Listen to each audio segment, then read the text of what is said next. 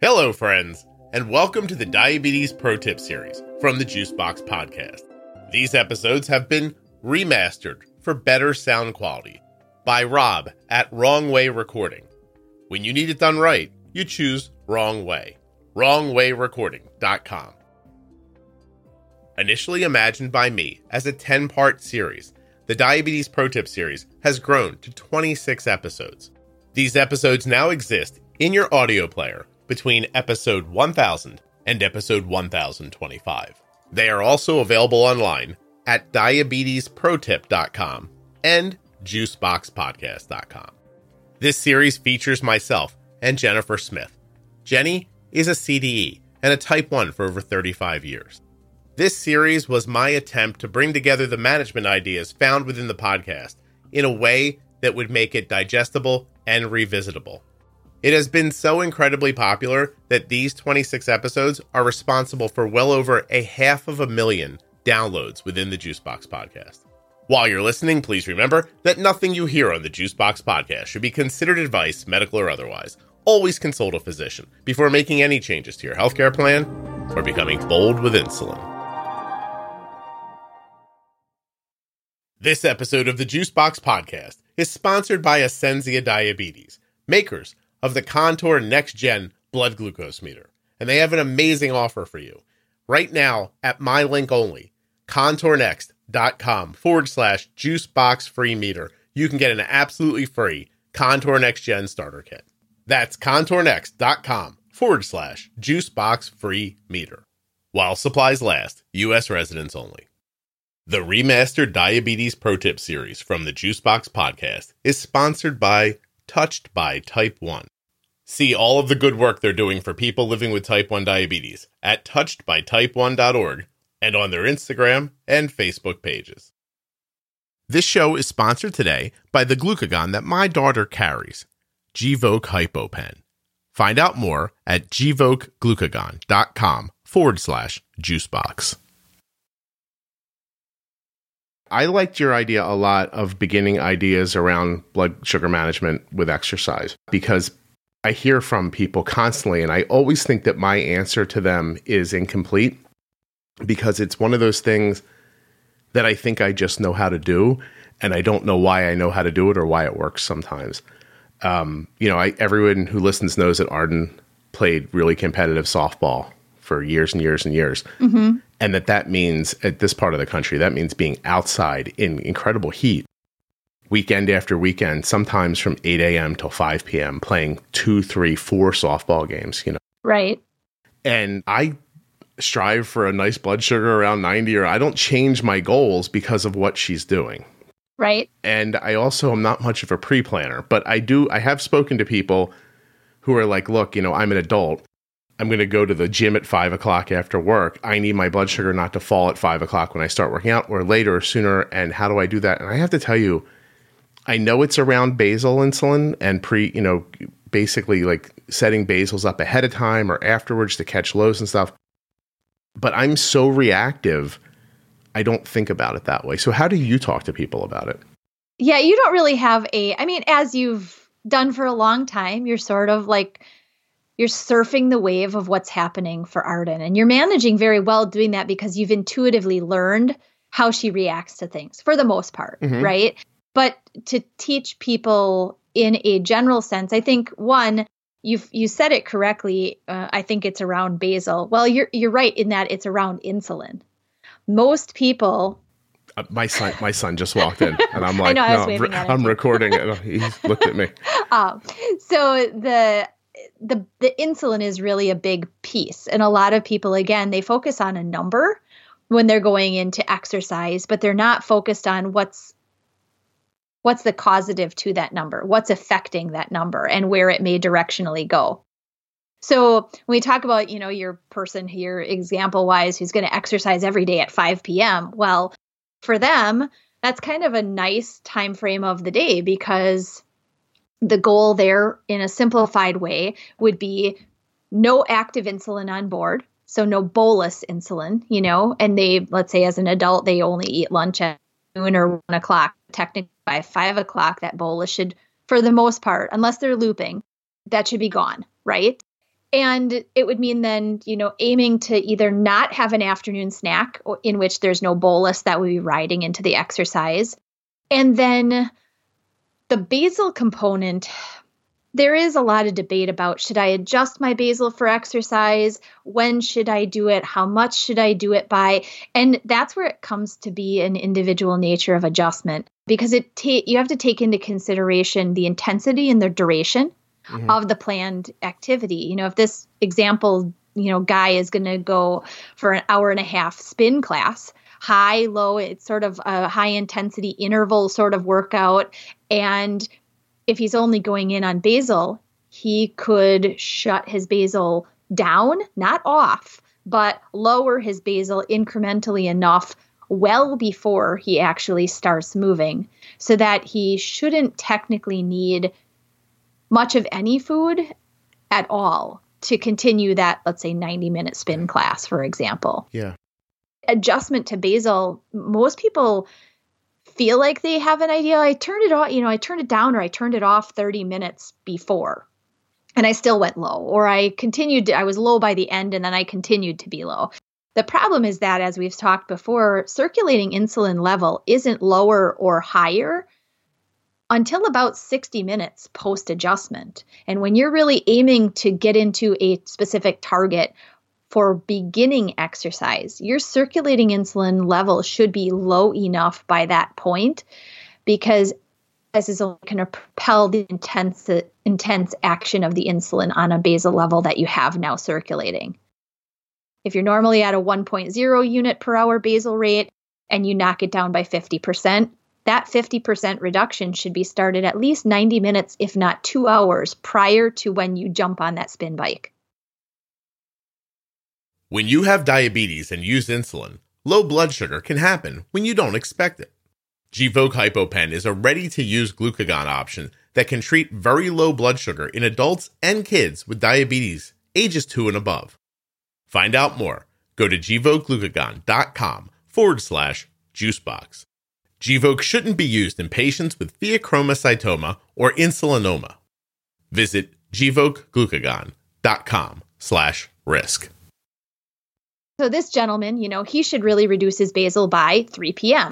And he should reduce it for the intensity and the duration at least by 50%. Again, these are kind of starting places, and yeah. you'll find what adjustment works specific to you, but it's a good starting place. Now, if he was just going to go for a walk for 60 minutes at a moderate pace, enough to kind of bring up his heart rate a little bit, but not crazy, maybe his adjustment is a 25% basal reduction but it still needs to be taken back by at least 90 minutes to two hours before he takes that walk. Right. It, it reminds me of a number of things. One, there was a, I forget what it was called. Gosh. There was a, a thing that happened in the, in, I can't think of what the name of the, the website is. It's gone now. Uh, Manny Hernandez's website that's not oh, Active. Oh, two diabetes. Yeah, they used to do that thing every year where they they kind of challenge you to get out and do exercise, right? And chart yeah. chart your blood sugar and see yep. where it would fall. So that was in November for the diabetes month, diabetes awareness. Yeah, yeah, check your blood sugar now, walk or do something fun for 15 minutes of movement and check again. Right. And people would see that their blood sugars would come down. And yeah. so so it's the same idea except with lower lower numbers and tighter tolerances for exercise. Your blood sugar is going to fall or try to fall because of this exercise. What can you do prior to that to not to to to keep the fall from happening. And I think that what ends up happening is there's two false narratives. Well, there's a false narrative that and a problem that people build around exercise, and I think about going to sleep too with diabetes. The false narrative is if I make my blood sugar this high, that when it drops, it won't get dangerously low. Correct. If you're thinking that, you are completely missing the point, right? The point should be that your blood sugar doesn't need to drop like that. Let's right. find let's find a way to live where it's not dropping out of nowhere. Correct. And and so, but I see how that's the fix, right? Like, I see how that's what uh, occurs to people.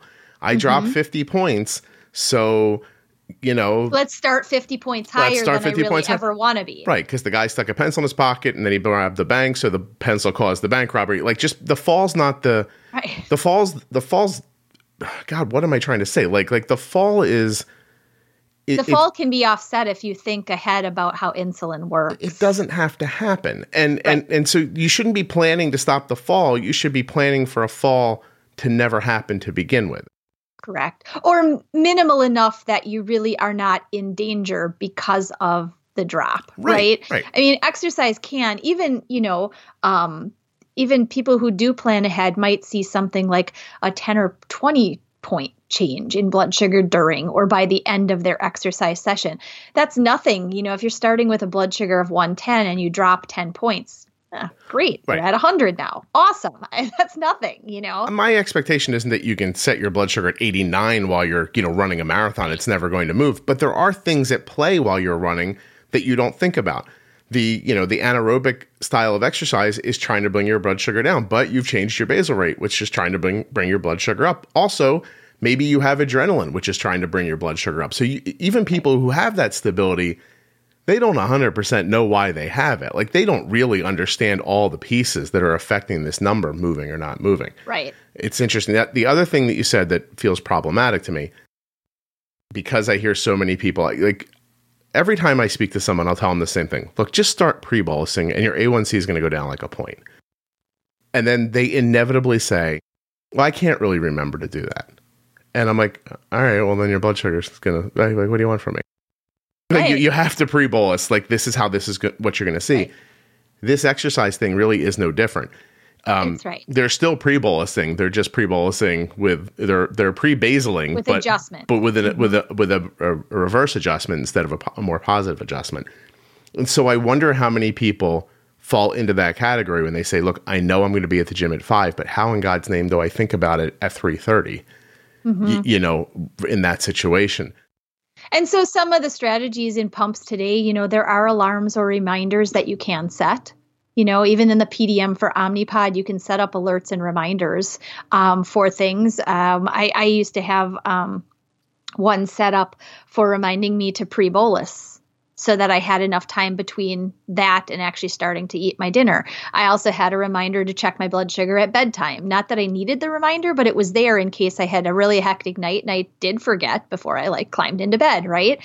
So for things like a reminder, if you are pretty strategic about popping in your exercise every day at 5 p.m., why not just set an alert or a reminder in your pump to go off, or even on your phone? If your pump doesn't do it or you don't want to set it there, put it in your phone and call it exercise adjustment or whatever, you know, so it is that physical visual reminder. You have to turn the alert off. Oh, why did I set the alert? Oh, that's right. I'm going to go exercise at five o'clock. Just just two days ago, someone said my child will does not seem to be remembering to pre bolus at school.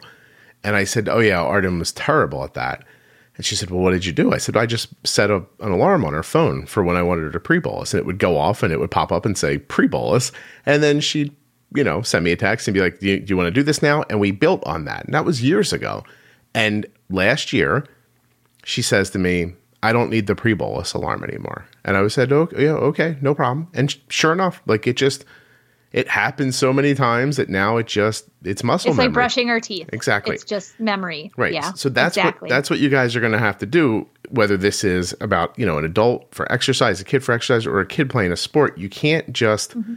I mean, it sucks, right? That you can't just get up and run out the door and go do it, but it's going to take a little bit of pre-planning. And if your health that or your you know your um, you know, if that means that much to you, that's what you're going to have to do. Like, and I is. do think it hel- it's important. I mean, with that statement, you know, can't you can't just get up and run out the door. Well, you know what? What if you ended up sleeping in because the alarms didn't go off the right way, and you had planned to get to your kids' softball tournament mm-hmm. at 9 a.m. and oh my gosh, it's like eight o'clock, and we're like running out the door with like food in our hand, and we're running and trying to get there, and it just yeah. didn't happen to be able to plan.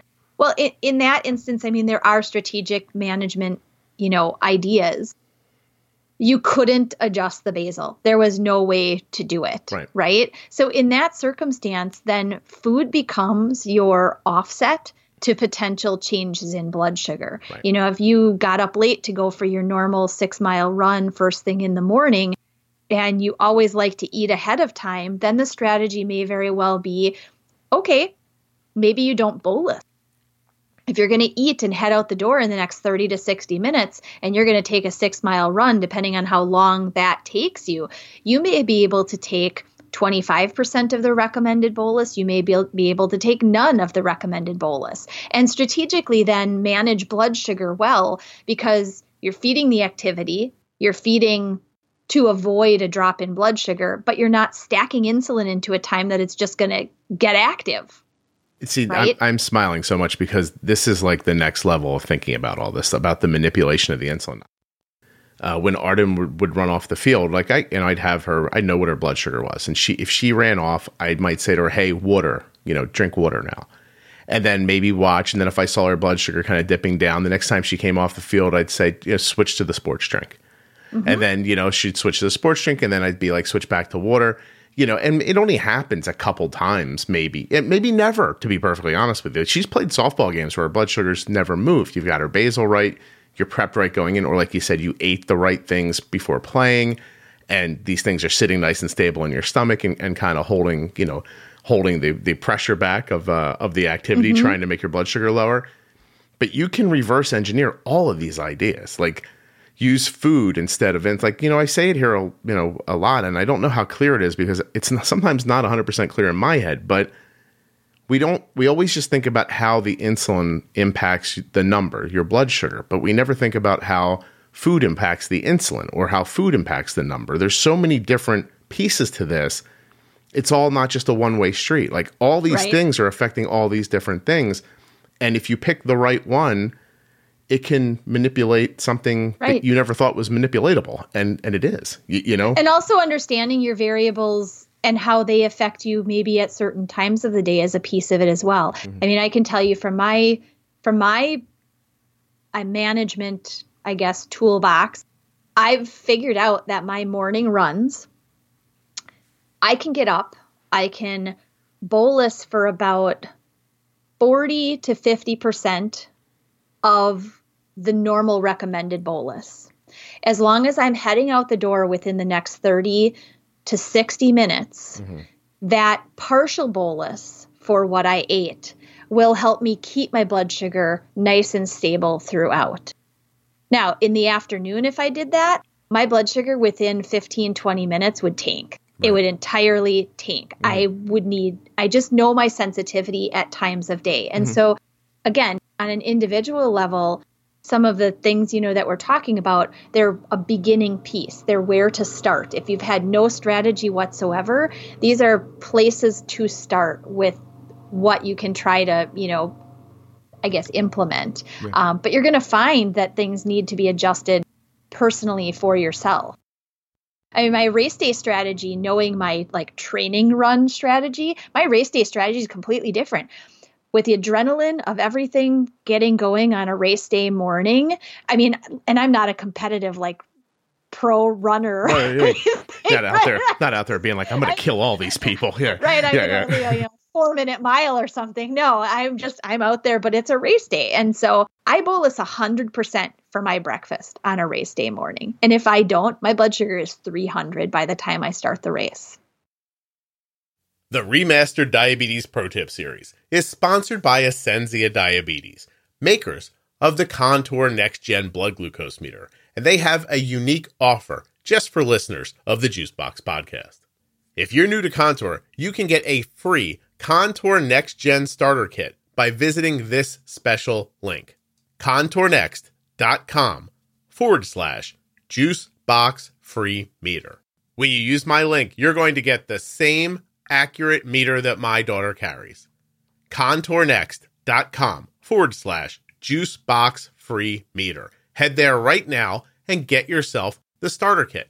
This free kit includes the Contour Next Gen meter, 10 test strips, 10 lancets, a lancing device, control solution, and a carry case. But most importantly, it includes an incredibly accurate and easy to use blood glucose meter. This contour meter has a bright light for nighttime viewing, an easy to read screen. It fits well in your hand and features second chance sampling, which can help you to avoid wasting strips. Every one of you has a blood glucose meter. You deserve an accurate one. ContourNext.com forward slash juicebox free meter to get your absolutely free Contour Next Gen starter kit sent right to your door. When it's time to get more strips, you can use my link and save time and money buying your Contour Next products from the convenience of your home. It's completely possible that you will pay less out of pocket in cash for your contour strips than you're paying now through your insurance. ContourNext.com forward slash juicebox free meter. Go get yourself a free starter kit. While supplies last, U.S. residents only. Touched by Type 1 has the back of people living with type 1 diabetes.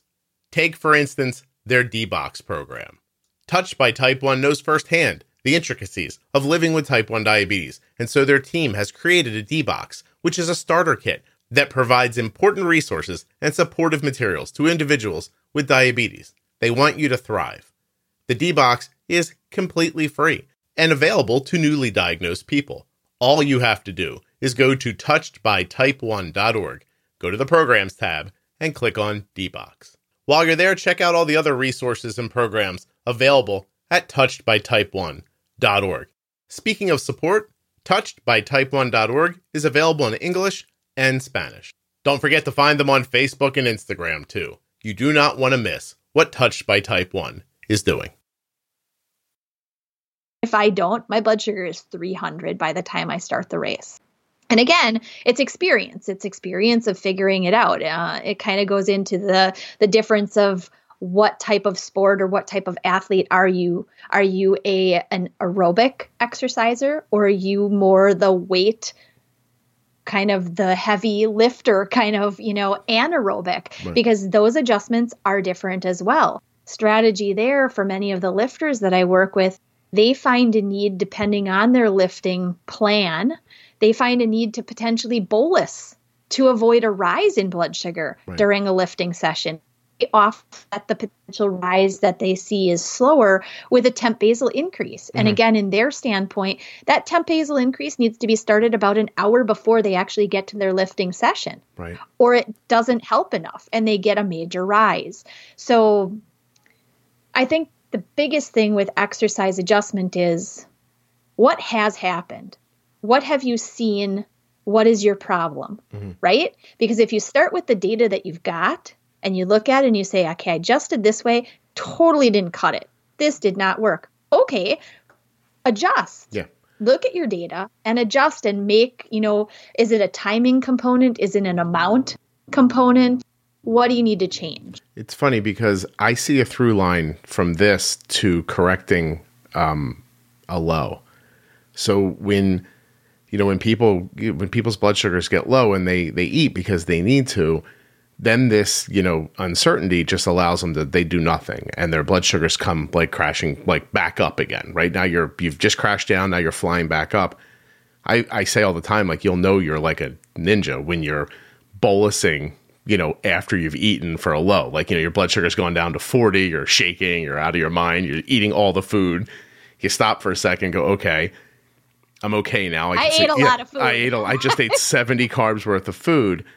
What do I do now? Well, the answer is I bolus now. You know how much? I don't know. You figure that out. But that's what I did. I mean, I the first time I did it with my daughter, I'm like, I can't. I'm so scared. Boom, 350 blood sugar. Then next time I was like, okay, well maybe like for half of it, and half of it didn't work. And so eventually I could just, I kind of eyeballed it. It was usually about three quarters of the carbs. Like right, and like when you stopped and really thought about it you know, sure, the 20, 25 carbs stopped the fall and got you level. The other 50 were just your body going, eat more, eat more, eat more, eat more, right? If you could have stopped yourself after 25 or 30 carbs, you would have been okay. Right. Yeah. You wouldn't need to bolus. But you don't, you know, you can't stop yourself in that situation. And so it's happening. Now you got to do the next thing that makes sense. It's all really just about I hate I hate to oh, I feel like I oversimplify sometimes, but all we're talking about in the last 10 minutes all you've really heard was right amount of insulin at the right time. It, you know, which is obviously overly simplified, but that's all we're talking about. The right mm-hmm. amount might mean, and I, I, I get scared too when people hear right amount that they that they think of on the positive or more. Like actually, the right amount might be less. It could be less right. basal, right? It could be Correct. not bolusing at all. Eating a banana, going out the door for a run, and thinking, you know, this banana is usually three units, but I, I, I know if I didn't bolus for this, my blood sugar is only going to go up about 80 points because bananas don't hit me that hard for some reason. Sure. And when I go out for a run, I fall 60 points. So boom, I'm going to eat the banana. I'm going to go. And that's and you countered it. Yeah, there's yep. all different ways to get in that fight. Um, mm-hmm. I have a couple of notes. The other, well, oh, please, yeah, no, no, sure. you, no, please. Oh, I was going to say, kind of on this, kind of on the same note there, from the standpoint of not having enough time to adjust. Um, prior to, let's say, for a basal adjustment, truly. Another component is you may actually have to you may have to eat food to curb a potential drop. If you know the drop is coming and you've only got 20 minutes before you're going to head out the door to go and exercise, you may have to have 10 or 15 grams of carb in order to stop a potential drop from happening. And that it's a it's a hard thing to consider when you're also for the most part as an adult especially considering exercise as a piece of like a weight management tool. Right? And if you're feeling like well, gosh, every time I exercise, I have to go and eat like three granola bars. That's like, what's the, what's the purpose? yeah. What's the point of this, right? I'm exercising, but I'm not seeing any changes here. Well, again, some strategic planning can help, but if there's no ability to adjust anything ahead of time because there's not enough time, you may actually have to quote unquote eat something and my my recommendation to most of the athletes that i work with if it's that the circumstance, simplify the carbs that you're eating. Sit and eat a peanut butter and jelly sandwich or a pro bar that's, you know, like 300 calories. Your body, right before you get started moving, needs the simplest form of carb you can get. It needs to get into the system to affect quickly and stop a potential drop because usually aerobic exercise drops happen within about the first 20 minutes or get started within yeah. about the first 20 minutes. Right. So simpler the carbs are, one, you're not getting fat and protein calories. So you don't have this load mm-hmm. of excess. And if you use something simple like the sport drinks, you know, whether it's Gatorade, Powerade, vitamin water, or whatever it is, make sure it's got some carbs in it and have about you know, eight ounces, which is almost 15 grams of carb. Right. That's a simple amount. Your body's going to use it easily. It's going to help to stop an initial drop. You may need to bring it along and sip it along the way um, as well. But at least it's getting used up and it's not something that's packing away calories. I have a question and I don't know the answer to it. So, uh, which just is an indication to you guys that sometimes I ask questions I know the answer to just so you can hear the answer. But in this situation, I don't know the answer to this question. So your body, when you work out, uses up food as fuel.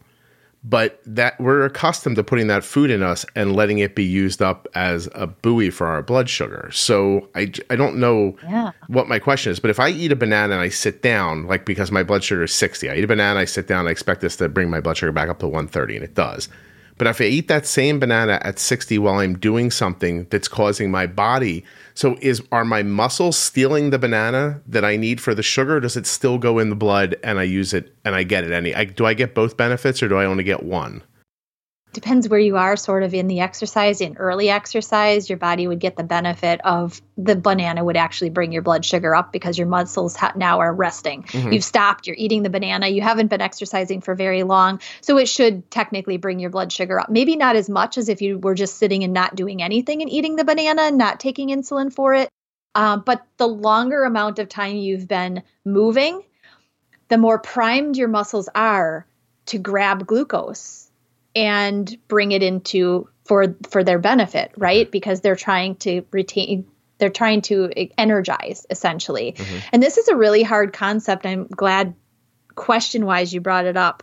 Um, because athletes, endurance athletes especially, those who are doing long distance of anything, triathletes, long distance cyclists, even kids or um, adults who are in long term like um, competition on a weekend, like four or five, like you said, you know, Arden might be have been in softball from 8 a.m. until 5 p.m. That's a long day of movement, of asking your muscles to do something. And most people are like, ah, I've got my basal dialed in. I totally, I rocked it. My blood sugar was nice and stable. But man, I felt like I couldn't move. Mm-hmm. My I just slugged through this whole four hour marathon and I didn't, my blood sugar was great but I didn't feel the greatest. Right. What's the problem? The problem is that you've been thinking about yourself as diabetes, a person with diabetes, yeah. right? you have to first think about yourself as an athlete. Right. Athletes, whether you have diabetes or not, you need energy of whatever source you're choosing to use. You know, even ketogenic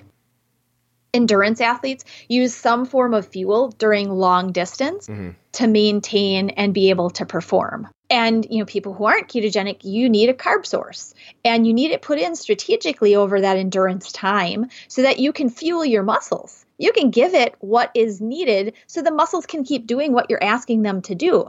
Now, uh, from a diabetes standpoint, what you're putting in to fuel your muscles also has to work well with blood sugar piece, right? They, they have to kind of balance each other out. But first and foremost, as an athlete, you have to think, what do my muscles need to perform the way that I want them to perform? Yeah, you're doing two different, very different things but they're both working out of the right. same pool of food basically so Correct. yeah and and thus with it insulin adjustment might be very different i mean when i am in training long distance like half marathon marathon my training runs and the actual event it's surprising most people who've kind of dialed things in will find that their basal insulin adjustment doesn't go down a lot for my marathons i only reduce my basal by 10% and this was conventional pumping, mm-hmm. right?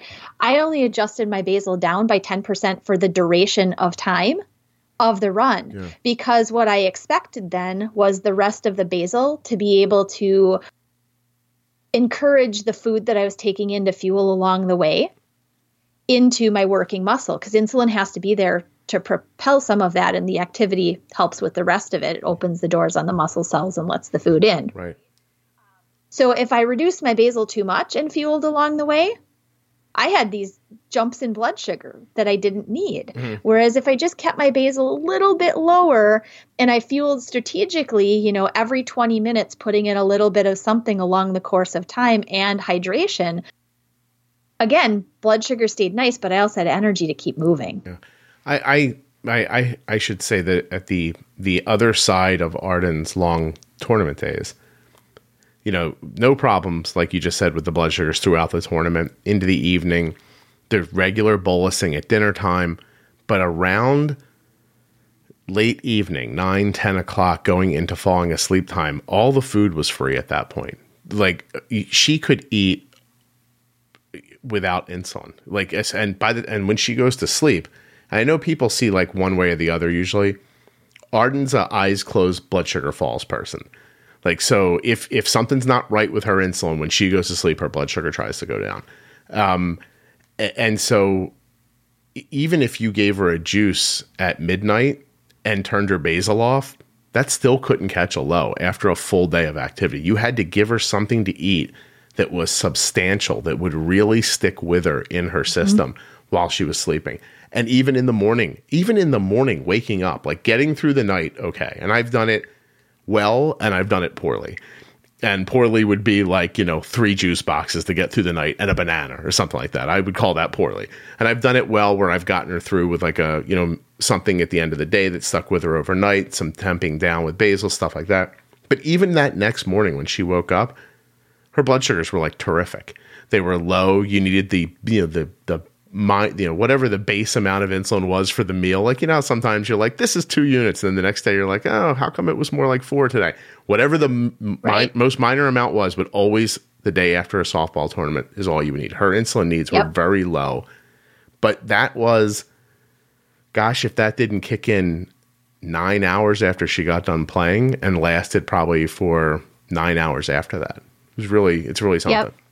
and that's what we call gary actually um has coined the term dope, like Homer Simpson. Mm-hmm. Dope. Dope. uh, DOE is D- DOH, delayed onset hypoglycemia, essentially, is what that is, right? And it is, again, this is where visually looking and seeing, you know, it was about nine to 10 hours later mm-hmm. that she started having a drop in insulin need and it lasted for another good, let's say, 10 hours. That's experience. You looked at her data and you said over and over, this is what I see. So that's kind of where you have to go back and you have to look and see well gosh after i have like a 3 hour run in the afternoon or you know a 4 hour softball tournament in the morning i end up being low from dinner time all the way through the next morning yeah. if that's the case you can set temp adjustments down mm-hmm. again in basal at a strategic time so you don't end up having to do a juice box and a basal off for a certain amount of time because really there you're missing the boat yeah, right please. no no you're, that that was you're yeah. treating now right. when ahead of time had the basal been adjusted down enough the treatment shouldn't have been needed or less of it As right aggressive yeah no I, I i i made sure to characterize it that way like in the beginning like i didn't do a, a good job of it all and you were just the whole evening was just like here stay alive eat this here stay alive eat mm-hmm. this hey why don't we just you know shut your basal off for a while and see if that helps that's all 911 stuff like that's right. not that's not like oh i'm really doing right. a great job you know uh, later right. later a great job was knowing that after dinner throughout the evening she needed less basal and yeah. and that she should eat something reasonably substantial like yep. a little before bed like that kind of stuff but my gosh the first couple times you know, I did it once in a hotel room where my God, it was just embarrassing. You're banging into things, you don't know where anything is, and it's dark, you know. And I'm just like, oh, what is happening? And then you know her alarm goes off. She's like, we have another game, and I'm like, oh yeah, that's great because I've been up all night, you know. And then the next day, all the parents Poor are dad. like, all the the parents are like, you look tired, and I'm like, uh huh. Yeah, you guys were all drinking all night. I was up trying to fix this blood sugar thing. Um, not that all parents at sporting events are drunks, but most of them are. And um, I'm I'm not I'm not a drinker, so I wasn't involved to begin with. But uh, they all were like they'd come down in the morning like all hungover, and I, I they must have thought I was just like quietly, privately drinking by myself, you know, because right. I I looked worse than they did some days. Um, but no, but there's just so much.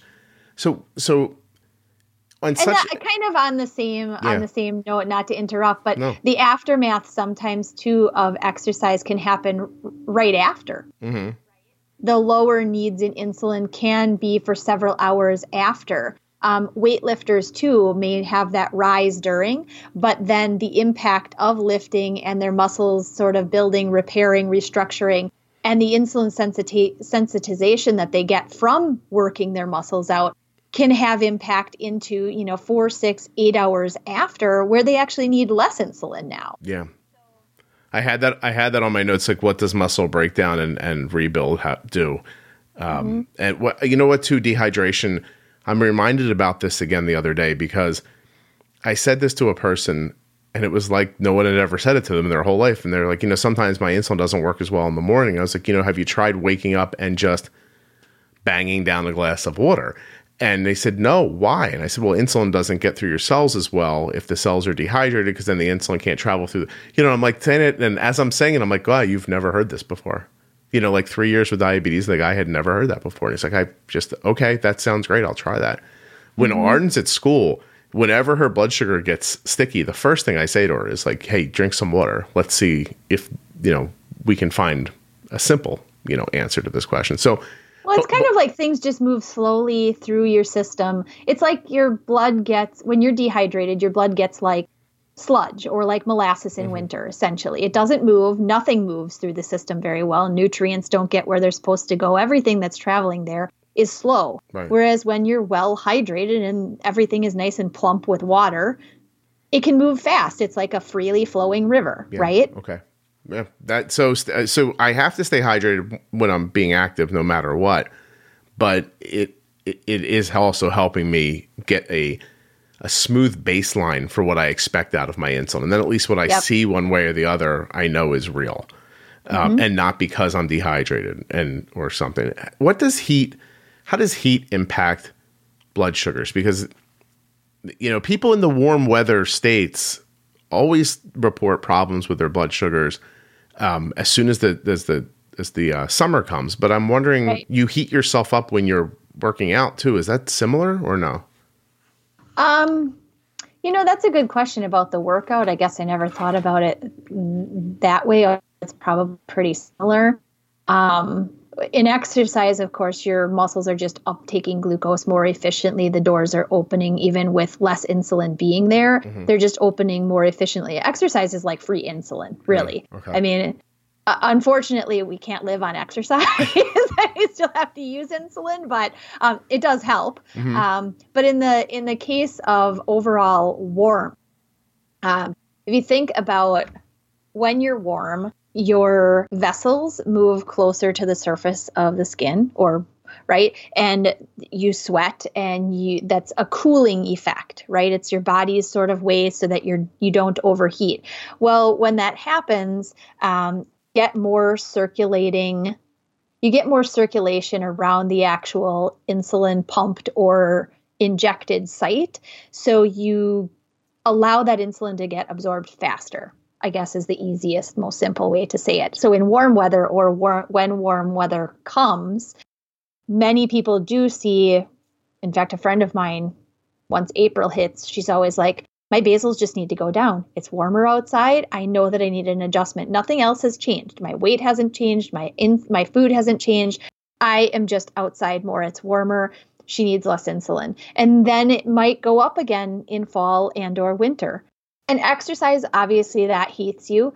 You get a lot faster circulation. I mean, that's the benefit to your heart. Your, you know, circulatory system is exercise does your heart good. Mm-hmm. Makes it pump harder. So, with that and the fact that you're getting warmer, you just get a, a faster circulation of insulin, essentially. And we ha- we haven't really said this here either, but you have type one diabetes, or the person we're talking about does. Exercise is very important to you. So, this is a piece you have to figure out. You can't just say, I can't figure out exercise. You you need exercise, you know, everyone does, but you know, people with diabetes need it maybe a little extra because you're trying to keep your body healthy uh, while it's trying right. to uh, while it's trying to uh, you know, it's trying to beat you up. You need to you need to take away as much power from that as you possibly can. And as a weight management strategy, sort of in the same realm of it needs to be something that happens every day, and many people with diabetes are really str- they're struggling and really trying to keep a healthy weight. If you can strategically plan your exercise in the aftermath of a meal, mm-hmm. as I said before, you could potentially use less insulin then. Yeah. Because you're planning the exercise in a time frame of after insulin's been injected. Right. So insulin's going to work better. You're also going to enable your body to burn more of that fuel off. Right? Right. So it's a good strategy to just eat, all around to eat and then work out eat and then work out yeah. uh, again ability to reduce the amount of insulin again prevention of lows but also just burning calories and not having to take as much insulin doing so. doing what you what you wanted to uh, what what you what you intended to do when you when you decided to get up and go exercise. I want to look real right. qu- very quickly too because uh, Chris Ruden was on the podcast, and we talked a lot about um, we talked a lot about this kind of stuff too. And I just want to be able to tell people what episode that was. Be nice if I could figure it out. I am the guy with the podcast. You would think I would know, but um, well, there are so many of them. Well, we are getting to that spot, aren't we? Uh, I can't figure out which people are like, what episode? I'm like, I don't know anymore. Um, let's see, where is it? All right, I'll have to figure it out and plug it in. Jenny's got her own life; she's got to get back to. I will figure it out, and you'll hear it edited in right here. Chris Ruden was on episode 201. Jenny, is there any, anything else that you think we should talk about here? We could probably go on and on with more like advanced stuff, but overall, I think those are the good basics to start with. Yeah, I think this is what we're looking for a basic, and we'll we'll hit more advanced things in another episode. Let this all sink awesome. in. Cool. All right. Well, thank you very much. Thank you. I want to thank Ascensia Diabetes for sponsoring the remastered Diabetes Pro Tip series. Don't forget, you can get a free Contour Next Gen starter kit at contournext.com forward slash juicebox free meter while supplies last, U.S. residents only. If you're enjoying the remastered episodes of the Diabetes Pro Tip series from the Juicebox podcast, you have Touched by Type 1 to thank.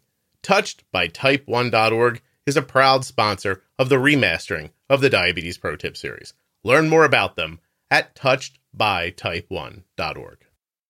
A huge thank you to one of today's sponsors, Gvoke Glucagon. Find out more about Gvoke HypoPen at gvokeglucagon.com forward slash juicebox.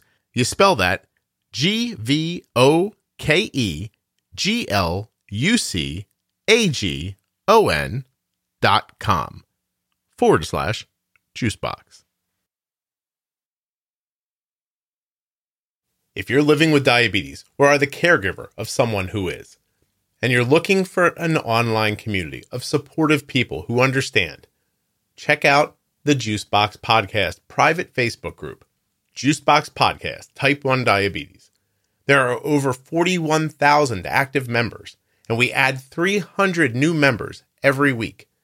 There is a conversation happening right now that would interest you, inform you, or give you the opportunity to share something that you've learned.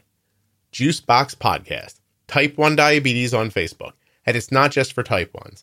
Any kind of diabetes, any way you're connected to it, you are invited to join this absolutely free and welcoming community.